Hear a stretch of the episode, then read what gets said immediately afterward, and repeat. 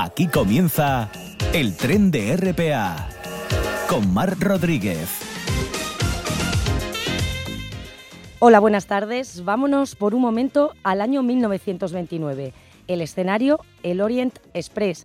Tras quedar bloqueado por la nieve en Turquía, los pasajeros tuvieron que sobrevivir cinco días a temperaturas por debajo de 25 grados bajo cero, con las reservas de carbón y la comida agotadas. Salían solo para buscar leña y cazar animales para poder alimentarse. Y si quieren saber qué ocurrió después, indaguen. Y con este apunte y con el saludo de Javier Palomo y Pablo Mateo a los mandos técnicos y de Mar Rodríguez al micrófono, salimos de la estación cuando es la 1 y 8 minutos de este jueves 23 de septiembre. Comenzamos.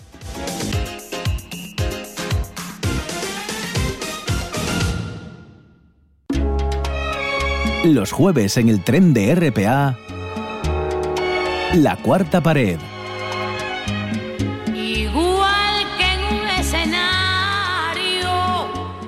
Como todos los jueves tenemos al otro lado del teléfono a José Ramón López de la Federación de Asociaciones de Teatro del Principado de Asturias. José Ramón, bienvenido. Hola, ¿qué tal, Mar? ¿Qué tal? Hoy nos traes varios asuntos muy interesantes.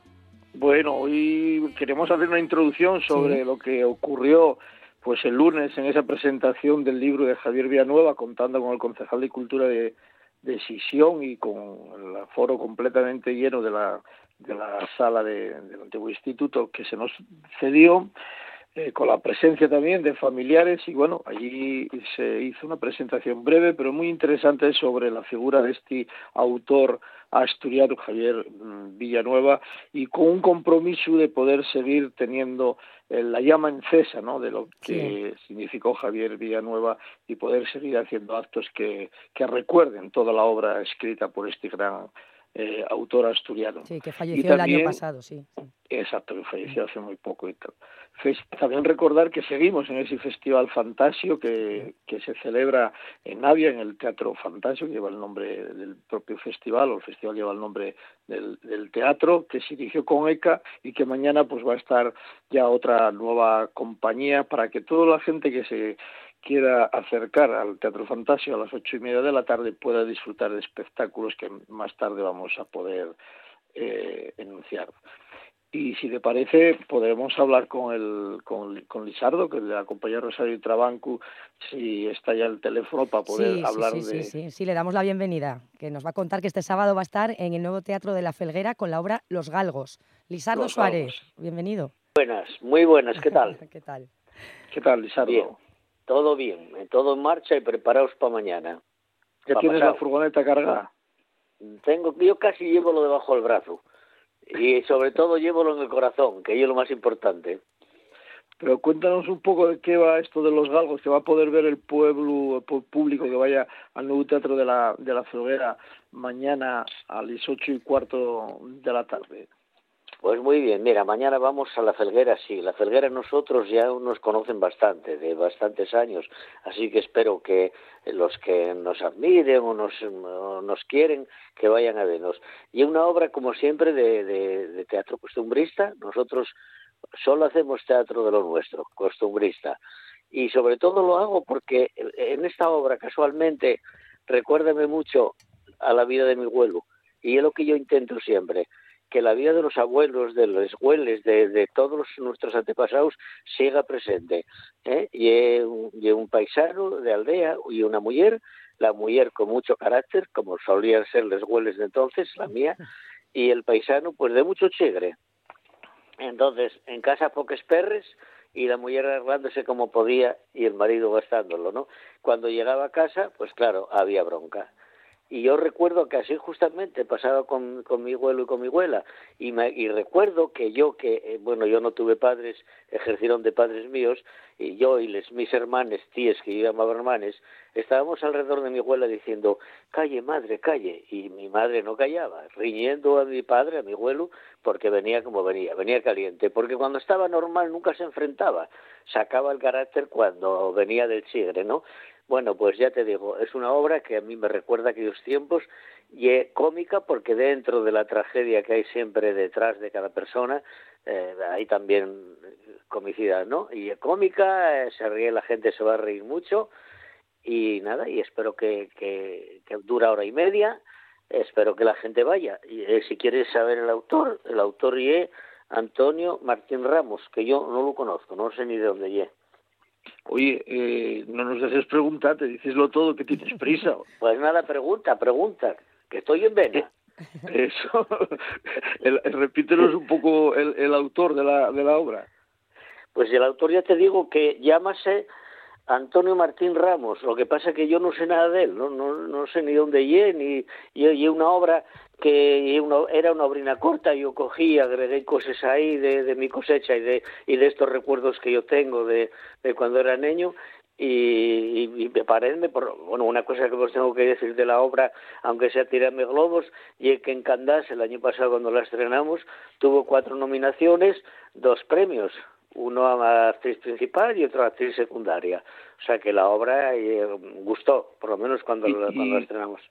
Oye, César, ¿qué actúas? ¿Tú solo o, tienes algún compañero y compañera que te, que te apoya? sí, sí, somos seis, o sea que sí, sí, tengo, tengo. Somos dos, dos, sí. Nombre los somos, somos dos, dos hombres, que somos los hombres primero, claro, como dígase. Somos dos hombres que eh, Mario, Mario Alberto González, yo que soy Lisardo, la mi mujer que es María Elisa, que es la que me pone eh, firme, y después pues hay otra otra otra la que ganó el segundo premio del año pasado de, sí del año pasado que es una cuñada mía que yo agregué en la obra eh, una hermana mía cuñada de la de la protagonista de la que nos mete a todos en vereda. Y después una filla que tenemos que va a casarse al día siguiente toda familia, ¿no? Eh, bueno, sí, sí, y una cuñada, un, el, la mujer, la fía y, y, una presentadora que para que no sea siempre igual lo de presentar la obra, hay una limpiadora que presenta la obra, ¿entiendes? Al principio. Hables de que ye cómica, que la gente va a, a reírse.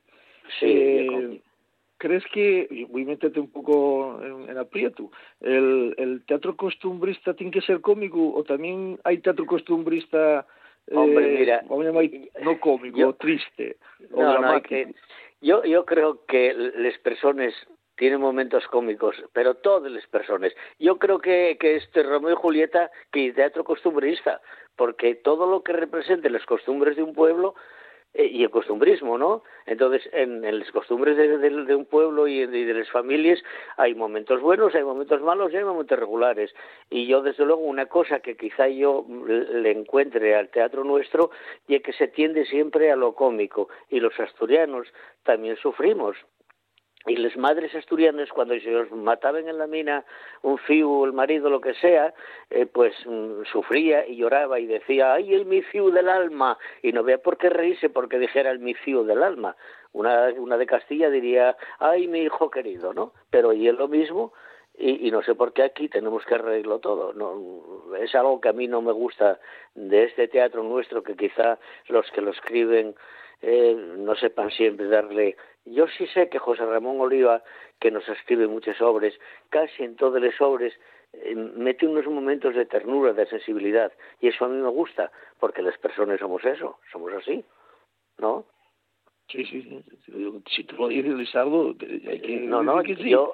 Yo, no, no, que yo, yo así lo siento. Yo con los mis fíos tengo momentos de alegrías como para comerlos a besos y otros momentos como para agarrar un palo y sacudillos, ¿no? O sea, yo creo que la vida misma y así.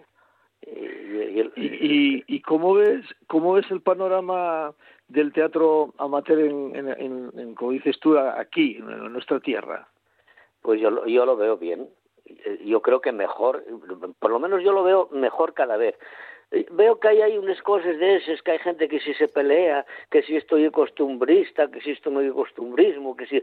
Pero ah, yo por lo menos yo que hago teatro y de hace muchos años paso de todo eso, ¿no? A mí no me, no me preocupa. Creo que el teatro y el nuestro teatro eh, va a seguir existiendo y va a seguir con fuerza. Eh, una cosa que sí yo me gustaría preguntaros a muchos, que hacen este, que hacen aquí en Asturias Teatro, pero lo hacen en castellano.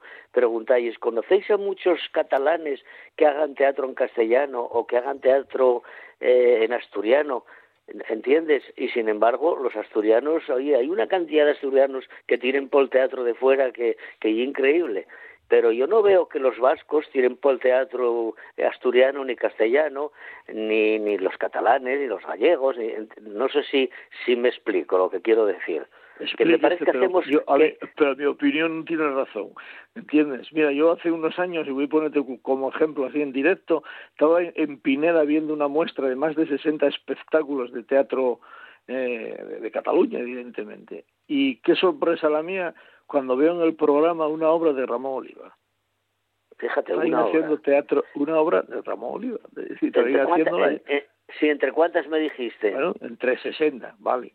Pero había una obra de, a- había una obra asturiana. Y, y a- Quiero y decir que lo de nuestro, eso, no, sí. no, no, el teatro asturiano hace en muchísimos sitios, pero, muchísimos sitios pero, pero, oye, ¿lo, hacía- ¿lo hacían en asturiano o lo habían ya adaptado al, al catalán? No, al castellano. Lo habían hecho en Al castellano. ca- Ay, amigo, al castellano, sí. Pues yo por eso yo quiero hacer... Yo- asturiano. Sí, yo por eso quiero hacer lo nuestro en asturiano. Y, y, eso de que si en Bables, y, para mí parece que hay otra otra disputa de que si Bables, si la lengua, si, pero si en Asturias en cada sitio hablamos un- un- una lengua un poco distinta. Aquí en Gijón yo, nosotros lo hacemos pues en la lengua que, que se habla por aquí. Y vosotros, los de la cuenca minera, ya sabéis que, que lo hacéis, lo decís otras palabras.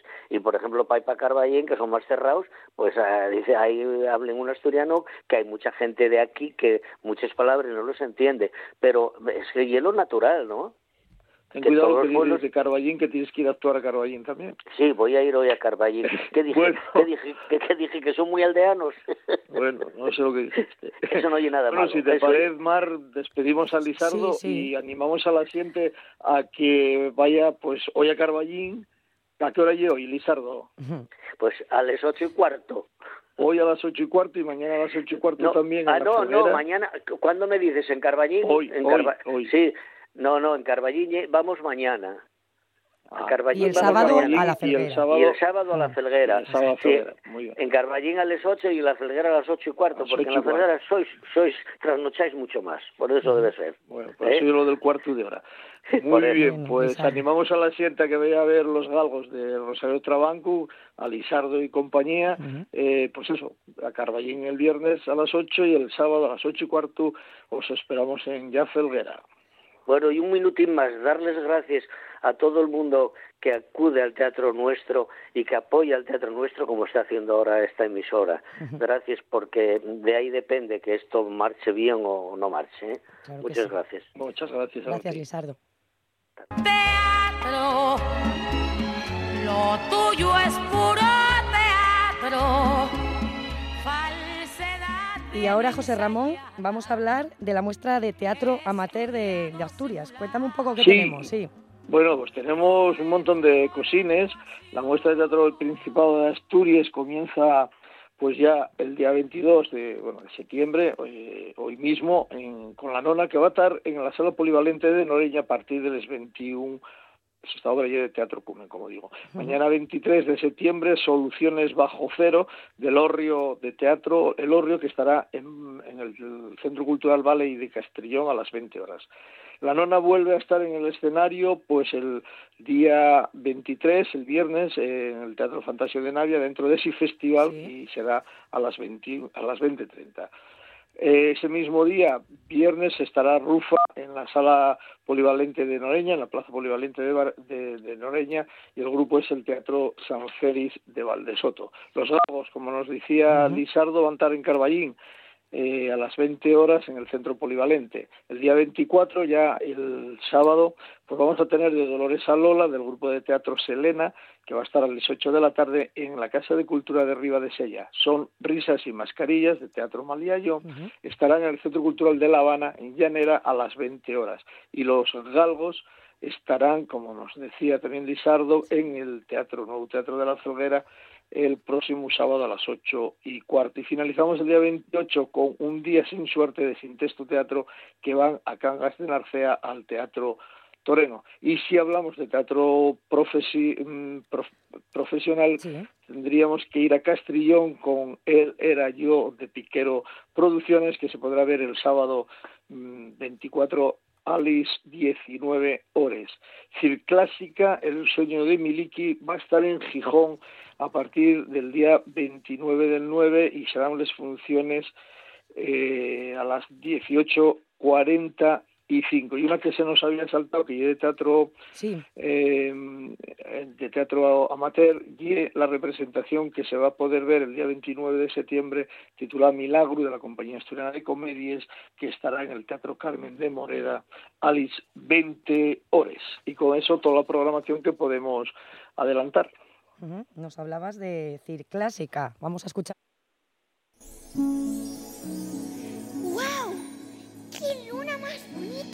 Un emotivo viaje a la nostalgia para reencontrarnos con el niño que fuimos y quizá aún llevamos dentro. Bueno, José Ramón, muy buena pinta tiene esta propuesta, ¿verdad? Sí, además cuenta la historia de Miliki, el payaso, el, artista, que es músico, y clown, y actor, y cuenta la historia de su vida, ¿no? Y lo lleva al circo, ¿no? El sueño dentro de, un circo de lo que él recuerda de, su niñez. Y va a estar un montón de días en, en Sisión, va a estar desde el 29 de septiembre al 2 de octubre, así que puede ir todo el mundo a verlo porque es, para todos los públicos y supongo que será una función divertidísima, ¿no?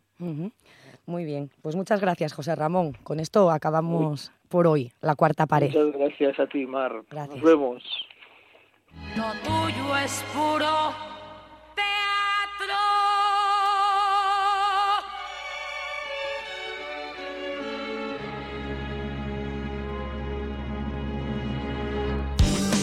Gente del Sur. Con Jenny Mora. Pues es jueves y llega la hora de hablar de Siente del Sur con Jenny Mora. Jenny, ¿qué tal? Bienvenida. Hola Mar, ¿qué tal? Muy contentas de que sea jueves nuevamente y aquí estamos con la gente del sur. ¿Qué nos traes hoy? Muy bien, muy bien. Hoy te traigo una una compañera, se llama Josefina Barandiarán, es la representante del comité eh, que está recogiendo firmas para presentar una iniciativa legislativa popular, Mar. ¿Y para pretenden, qué? Pretenden, eh, justamente, mira, eh, pretenden cambiar la ley de extranjería, que el Congreso revise la ley de extranjería y para eso es necesario que se recojan 500.000 firmas. En formó un comité y Josefina, con quien vamos a hablar hoy, es la representante de ese comité ante el comité estatal eh, que está recogiendo firmas, que tiene más de 7.000 voluntarios. Va a ser una historia maravillosa y creo que va a prestar vos muchísimo. Perfecto, pues nada, escuchamos la entrevista. ¿Hace cuánto vives en Asturias, Josefina? Pues prácticamente desde que salí de Cuba con mi familia, con toda mi familia, siete de familia hace 55 años. Llegamos a España. Eso ya muchísimo. No me claro. Toda la vida. Mucho más que toda la vida casi. ¿Y a qué te dedicaste en España? ¿Siempre viviste en Asturias, Josefina? Menos los primeros meses que toda la familia estuvo en Madrid, a los tres o cuatro meses ya me vine para Asturias y bueno, toda la familia se quedó aquí, vinimos cinco hermanas, yo la mayor de 17 años, estuvimos estudiando conseguimos beca que había para los estudiantes cubanos y fuimos, eh, digamos, consiguiendo lo que mi familia quería, que era que pudiéramos tener unos estudios para tener una autonomía económica, algo que llamaba mucho la atención en esa época, siendo todas mujeres, que la preocupación de mis familias fuera esa. Qué bien. Y bueno, lo fuimos consiguiendo. Eso hizo que mis hermanas marcharan de, Asturias y yo fui la única que quedé aquí, en Asturias. Estudié, hice una carrera, di clases, fui profesora de instituto de física y química durante 30 años y desde hace 13 que me jubilé estoy trabajando como voluntaria con personas migrantes, tanto en una organización que se llama Médicos del Mundo, como en dos redes de apoyo, la red de apoyo de Avilés y la de Oviedo. Y ahora es parte del comité eh, que impulsa la campaña por la regularización ya. Cuéntanos sobre la ILP, Josefina. Pues esta ILP eh, consiste en un procedimiento que mediante una ley orgánica se regula para que la sociedad española, con un cierto nivel de organización, podamos hacer que el Congreso de los Diputados debata la ley que se presente. Sí, es como, sí, es como la iniciativa popular mediante la cual se debaten las leyes, ¿no? Exactamente. No hay que esperar, en este caso, a que sea un grupo parlamentario o cualquier otra entidad que impulse la ley. No, no. Es la sociedad organizada. Y para eso estamos en una plataforma que está apoyada ahora mismo por más de 800 asociaciones que fue impulsada fundamentalmente por un movimiento social que se llama Regularización Ya, constituido por diversas asociaciones de personas migrantes que ya llevan en España tiempo, que se han ido empoderando individual y colectivamente y eso les ha hecho luchar de manera unida, los diferentes colectivos para conseguir esta regularización. Y sí, eh, eh, entiendo que se requieren 500.000 firmas para que esa propuesta de regularización o, en su caso, de análisis de una ley llegue al Congreso. Efectivamente, así eso es, está establecido por ley orgánica. 500.000 firmas que han, han de ser firmas válidas de personas mayores de 18 años con DNI español y hayan nacido, hayamos nacido en otros países, podemos firmarla, pero claro, esto está luego bien controlado por la Junta Electoral Central del Congreso de los Diputados, que va a verificar la, digamos, la validez de esas 500.000 firmas. Como casi siempre hay problemas, errores, se cometen, tachones, etcétera, pues se considera que hay que conseguir un 10% más aproximadamente. ¿Y cuántas firmas se han recogido hasta este momento? Pues, aproximadamente. Aproximadamente estamos rondando las 400.000 firmas. Ah, muy bien. Eso se- sí, todavía nos queda un poco, pero bueno, creemos que lo vamos a conseguir. ¿Y la fecha límite que tenemos para presentar estas firmas? Es el 22, 20 o 22 de diciembre. Lo que ocurre es que queremos adelantar el proceso porque si lo dejamos agotar el plazo, esta iniciativa no sería debatida hasta en la próxima, el próximo año, con lo cual coincide con ya campañas electorales y demás y creemos que es mucho más conveniente para que tenga más repercusión social y que el debate pueda ser más fructífero, que se pueda hacer ya en, este, en esta etapa. Genial. Josefina, ¿cuántas personas hay en situación irregular o cuántas se calcula que hay en actualmente en España? Sí, hay una estimación hecha con bastante buena base, sobre todo por la Fundación Por Causa y la Universidad Carlos III, y la estimación eh, señala medio millón de personas aproximadamente. Son más- muchísimas, ¿no? Muchísimas, pero lo más sangrante es que de esas personas, más de 140.000 son menores, hijas e hijos Madre. de esas personas adultas que están aquí, que aunque han nacido aquí, muchos de ellos pues no están regularizadas porque no lo están las familias. Y a propósito de eso, cuéntame o cuéntanos qué significa vivir en situación irregular en la vida cotidiana. ¿Eso cómo se traduce? Pues mira, después del contacto que he tenido en estos últimos años con tantas personas migrantes de diferentes países que se encuentran en esa situación, yo diría que lo más reseñable es el miedo con el que se vive. El miedo marca la vida de esas personas, porque al estar en situación irregular y sobre todo si su aspecto delata a simple vista que podrían ser de otros países, y estoy refieres al color de la piel. Efectivamente, o que hablen el acento que tienen, o que estén un poco despistadas saliendo de una estación de trenes o de autobuses, Sí. etcétera.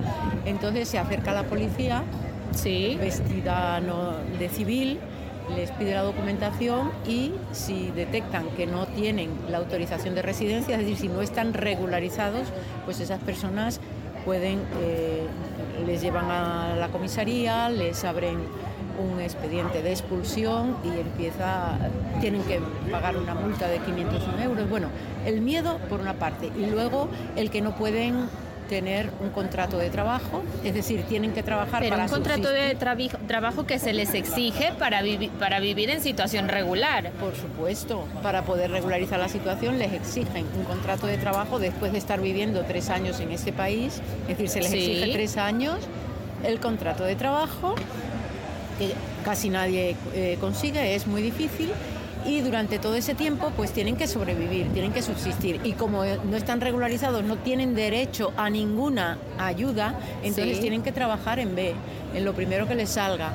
Y esa situación de vulnerabilidad hace que una gran mayoría de empresarios, de personas que les contratan en la agricultura, en la hostelería, en los cuidados, sobre todo en la atención a las personas mayores, pues se aprovechan de la situación de vulnerabilidad que tienen, se aprovechan de que esas personas no se van a atrever ni a reclamar derechos, ni a hacer denuncias de ningún tipo de explotación y entonces, bueno, pues tienen que estar en esa situación.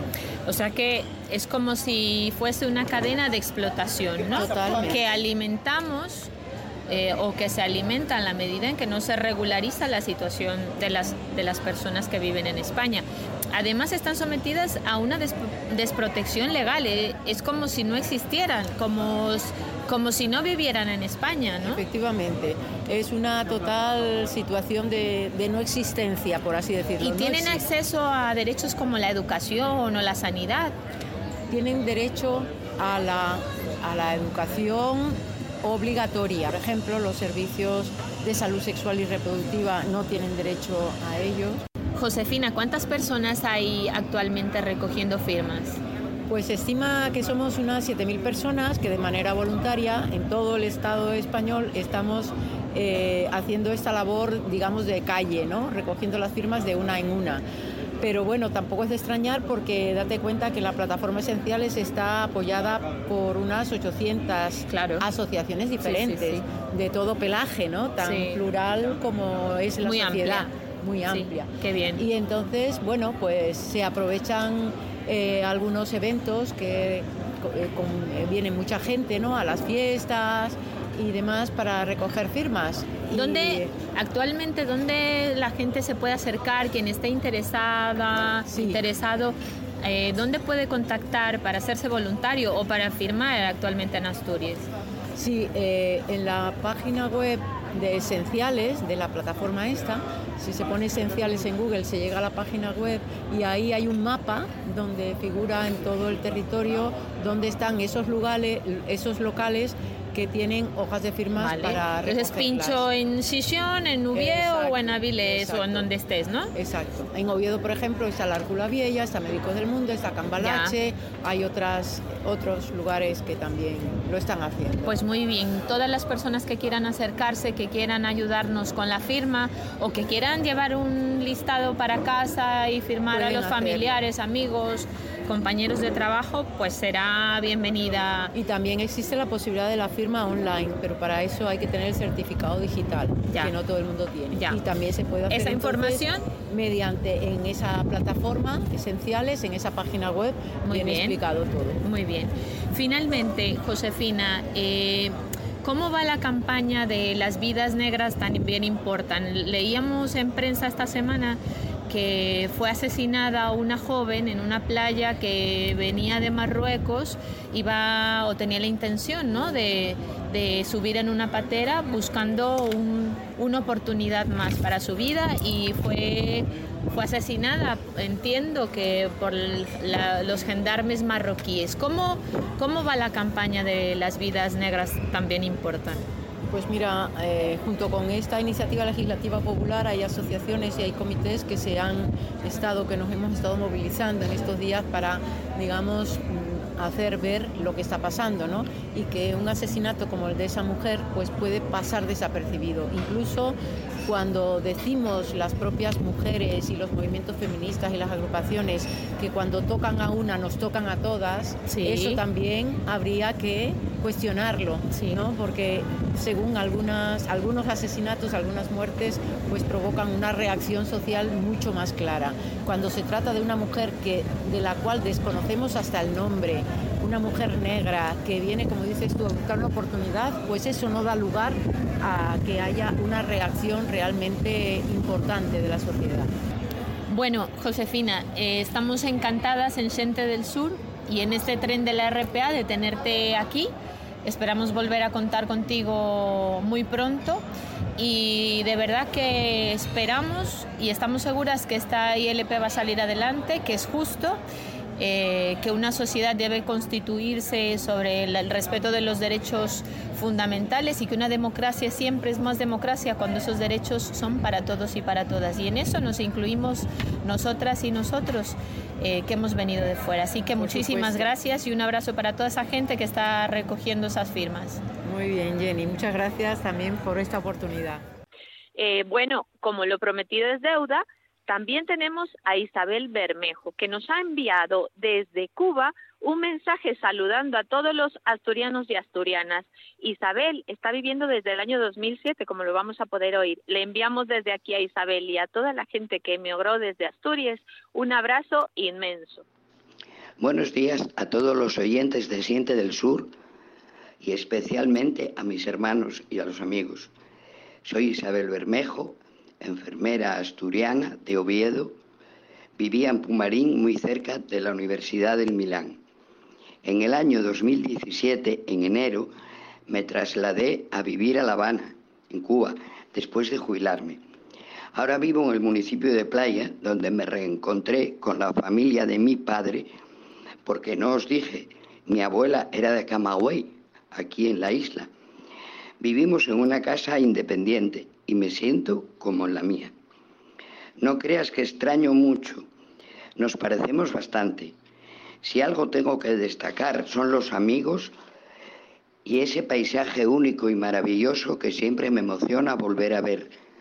Y un buen plato de percebes y oricios, cómo no. Creo que es lo que más extraño en algunas ocasiones. Y a mis hermanos, claro. Pero me siento feliz, integrada con la gente, amando mucho a este país que me brindó todo desde el primer minuto. Tendremos seguro ocasión de conversar más con seguridad. Por el momento, mi agradecimiento a Jenny Mora y a Siente del Sur por haberse comunicado conmigo. Un saludo muy afectuoso desde el otro lado del Atlántico. Mucha salud y suerte. Os quiero.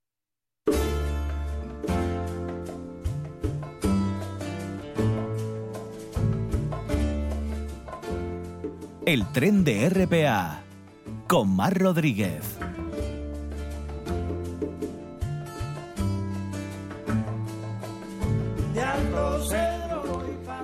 Y es momento ahora de saludar a Marcos Núñez, coach, formador y escritor. Bienvenido. Muchas gracias.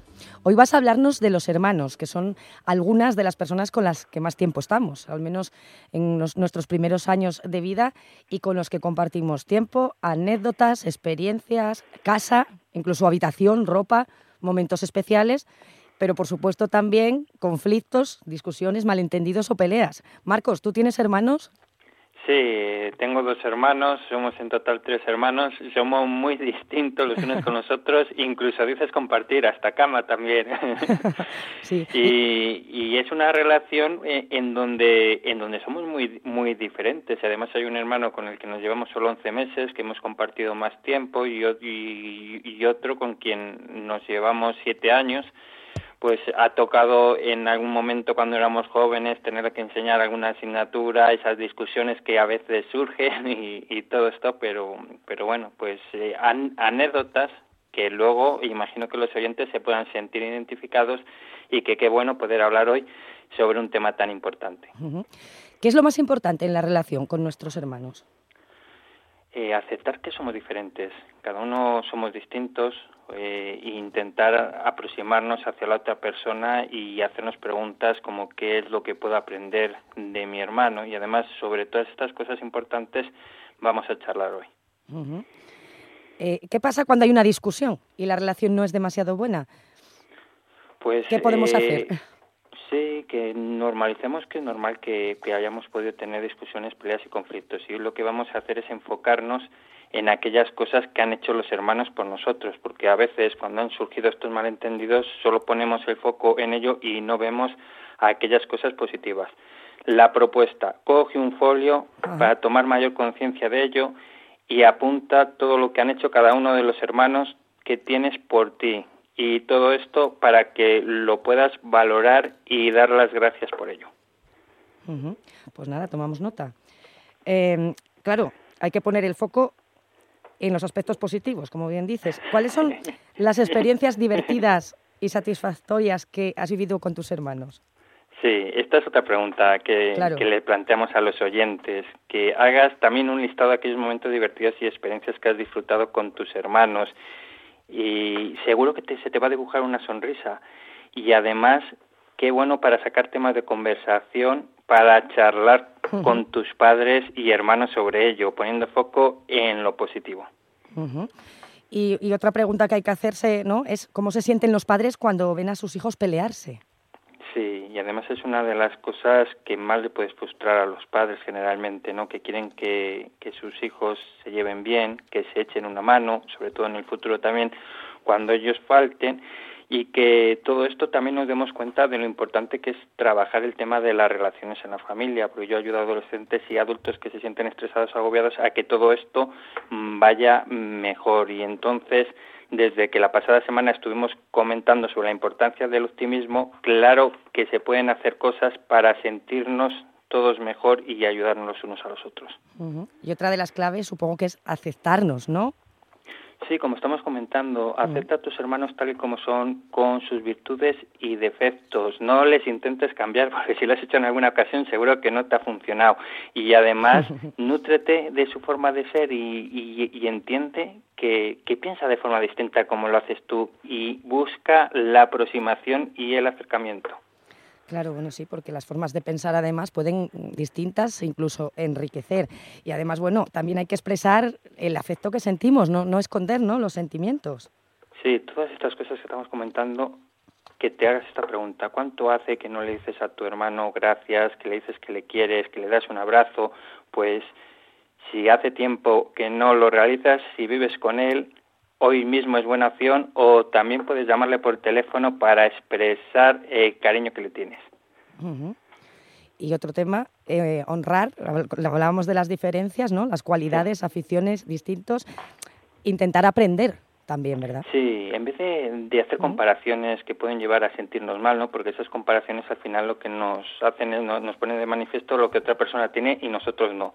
Entender que somos diferentes y esas eh, diferencias se pueden honrar, ¿no? Esas cualidades, aficiones y talentos que tenemos distintos y que entonces las utilicemos para aprender. ¿Qué puedo aprender de mi hermano? Qué buena pregunta y que nos hagamos esta pregunta con honestidad. Claro, nos enriquece además esto, sí. Y bueno, cuando llega el caso de que sí que hay un conflicto un poco grave o eh, ¿Cómo perdonar? La importancia de, perdonar, no solo a los hermanos, en general en la vida, pero bueno, en este caso es quizá un poco más complicado. Sí, hacia los hermanos entender que hay situaciones que han generado dolor en, ocasiones, aparte de esas disputas cuando somos pequeños, ¿no? que a lo mejor podemos estar varios días sin hablarnos, pero luego a veces igual de mayores puede pasar que haya años eh, en que no nos, que hace años que no nos hablamos con nuestros hermanos, ¿no? porque a veces se va haciendo la montaña más grande y se quedan como asuntos pendientes de resolver y que podamos conversar de forma constructiva de estas situaciones, pero sin atacar. Es decir, que expresemos a nuestros hermanos cómo nos sentimos. Una forma de decir, oye, mira, quiero hablar contigo sobre este tema, me gustaría compartir que yo me estoy sintiendo de esta, de esta manera para intentar aproximarnos y acercar posturas y darnos cuenta que, que nos podemos hacer esta pregunta, ¿no? Porque si hay alguna conversación que te gustaría mantener con alguno de tus hermanos, puede ser ahora un buen momento para decidirse hacerlo. Y en ese sentido, si, si, hay un poco de distancia con ellos, la importancia de no dejar llamadas pendientes, eh, llamar Y, y, hablar, ¿verdad? Mantener, mantenerse en contacto para, para hablar. Sí, y además eh, siempre estamos aquí eh, haciendo en esta sección el que nosotros nos sintamos bien porque es la mejor forma en la que podamos nosotros ayudar a las otras personas y a veces nos centramos en lo que han hecho los demás, nuestros hermanos, pero que dirijamos la pregunta hacia nosotros. ¿Qué puedes hacer para ayudar a tus hermanos? Puedes llamarlos y preguntarles qué tal están, interesarte por sus problemas y preocupaciones, decirles de forma honesta y sincera que si necesitan ayuda, tu puerta está abierta, echarles una mano porque hay cosas que a lo mejor a nosotros se nos dan bien y a ellos les cuesta más. Todas estas cosas podemos hacer para echar una mano a nuestros hermanos. estupendo, Marcos. Pues tomamos buena nota de ello. Y nada, vamos despidiéndonos. Hasta la semana que viene, Marcos. Muchísimas gracias. Y quien quisiera pues ponerse en contacto conmigo, pues lo puede hacer a través de mi web www.coachmarcosnunez.com. Y encantado de haber estado un día más charlando con vosotros. Igualmente, Marcos.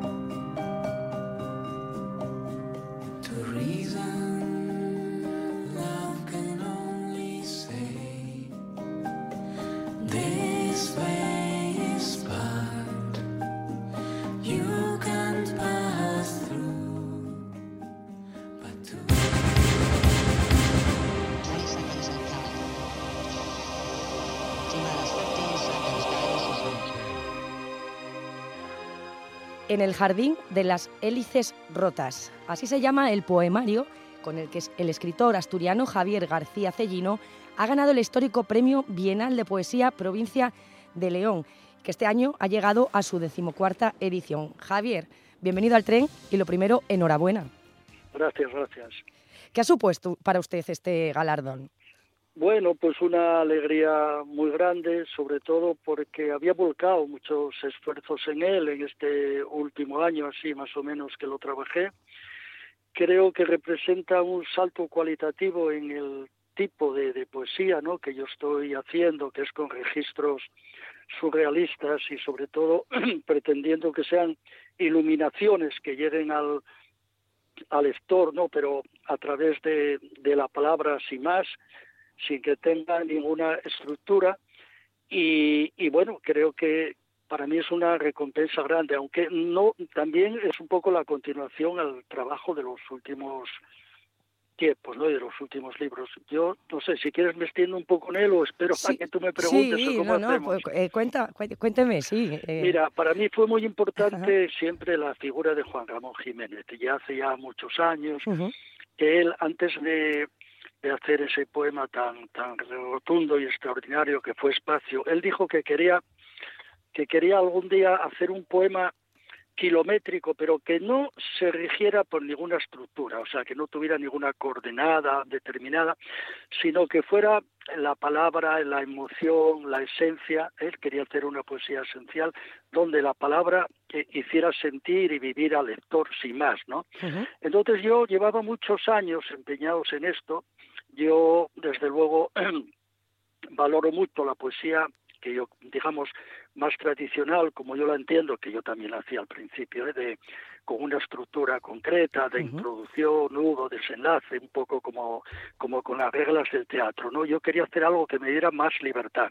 Y cuando me encontré con estas palabras de Juan Ramón Jiménez, pues me dije, jo, esto es lo que yo siempre deseé. Y entonces, digamos que mi poesía, por definirla en este momento concreto, en este poemario, ¿no? Sí. Y que sería el culmen de los anteriores, sería una poesía de iluminaciones, un museo de palabras pintadas, pero sin que se despeguen de la realidad, porque si no, si hago iluminaciones sin más, pero e, en el vacío, pues a mí me parece que tampoco es un tipo de poesía interesante. Entonces, además de esas iluminaciones, digamos que bajan a la realidad, ¿cómo bajan? Pues, por ejemplo, hay en el poemario hay siempre esa esa esa continuidad, ¿no? Con, con el mundo de la pintura, con el que gané con Família Legión el premio de la crítica del 2018. pues hay un diálogo con Joan Miró, hay un poema que se titula Naturaleza Muerta.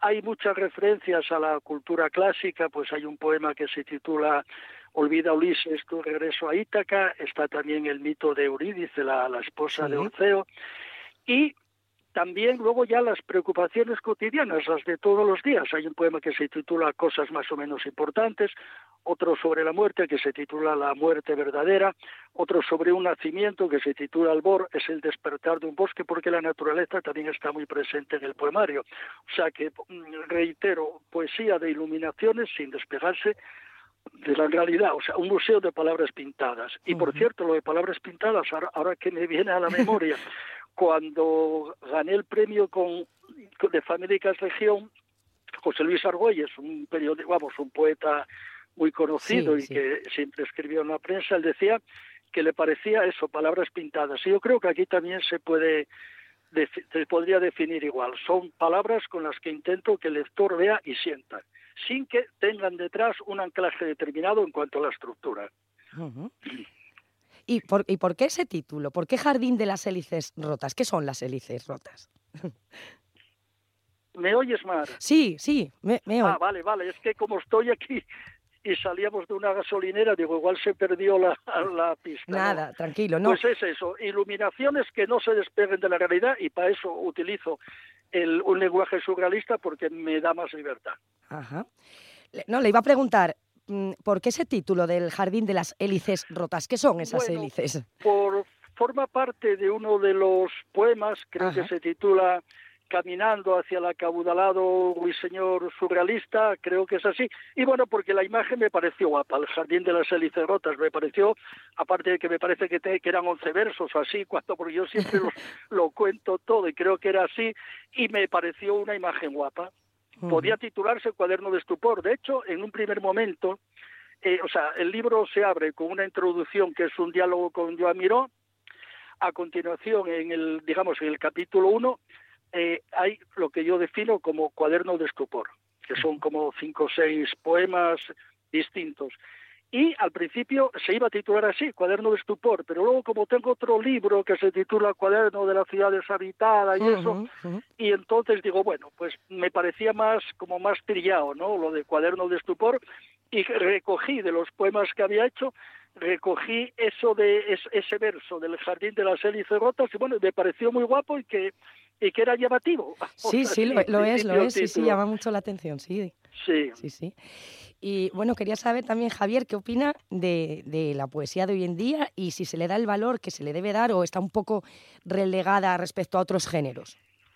Bueno, la poesía, yo no sé si decirte que, que ojalá siga siempre relegada. Me refiero a que quizás cuando se convierta en un objeto de, de consumo, digamos, cuando tenga más cuando tenga más, más mercado, probablemente pierda también parte de su valor. Lo que sí es cierto es que está poco considerada, pero yo creo que este es un problema que ya nace en las escuelas. Es decir, eh, tú en la escuela eh, a los críos se les aprende música, los conceptos musicales primeros, ¿no?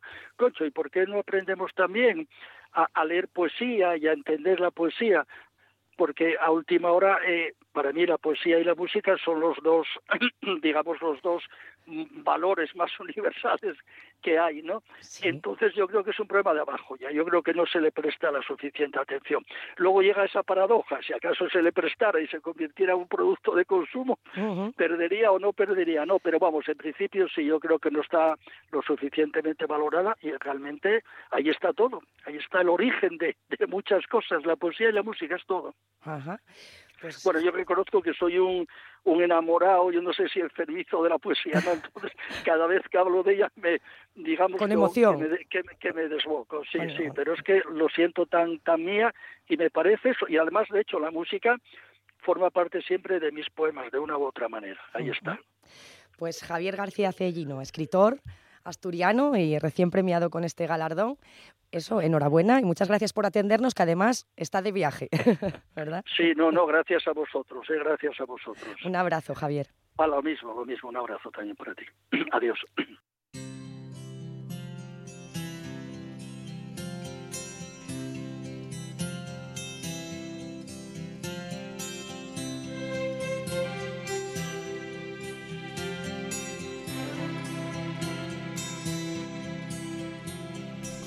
Sopla el viento en las ventanas, como llueve hoy.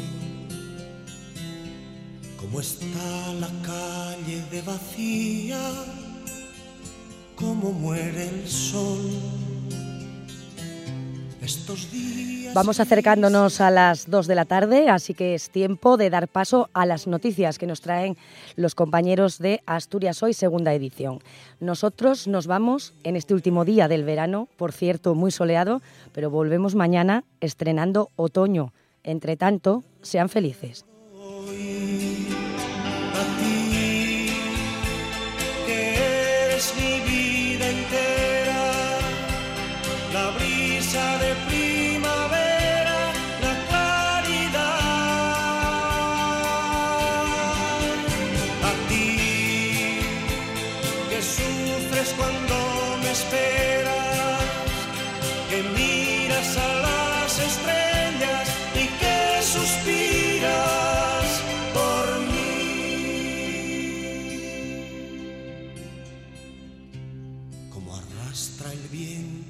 Hojas como llueve hoy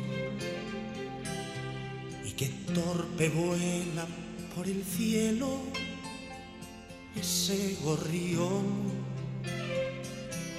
Se han quedado mudos esos nidos de golondrina y sentado al borde de la noche te recuerdo hoy, te recuerdo hoy, a ti que eres mi vida entera, la brisa de primavera, la claridad, a ti que sufres cuando me esperas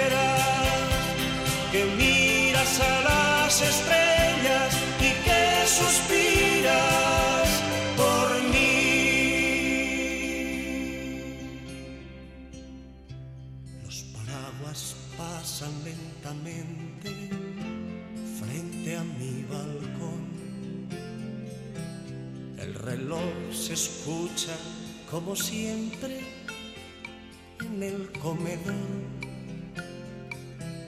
Estos días grises del otoño me ponen triste y al calor del fuego de mi hoguera te recuerdo hoy, te recuerdo hoy. A ti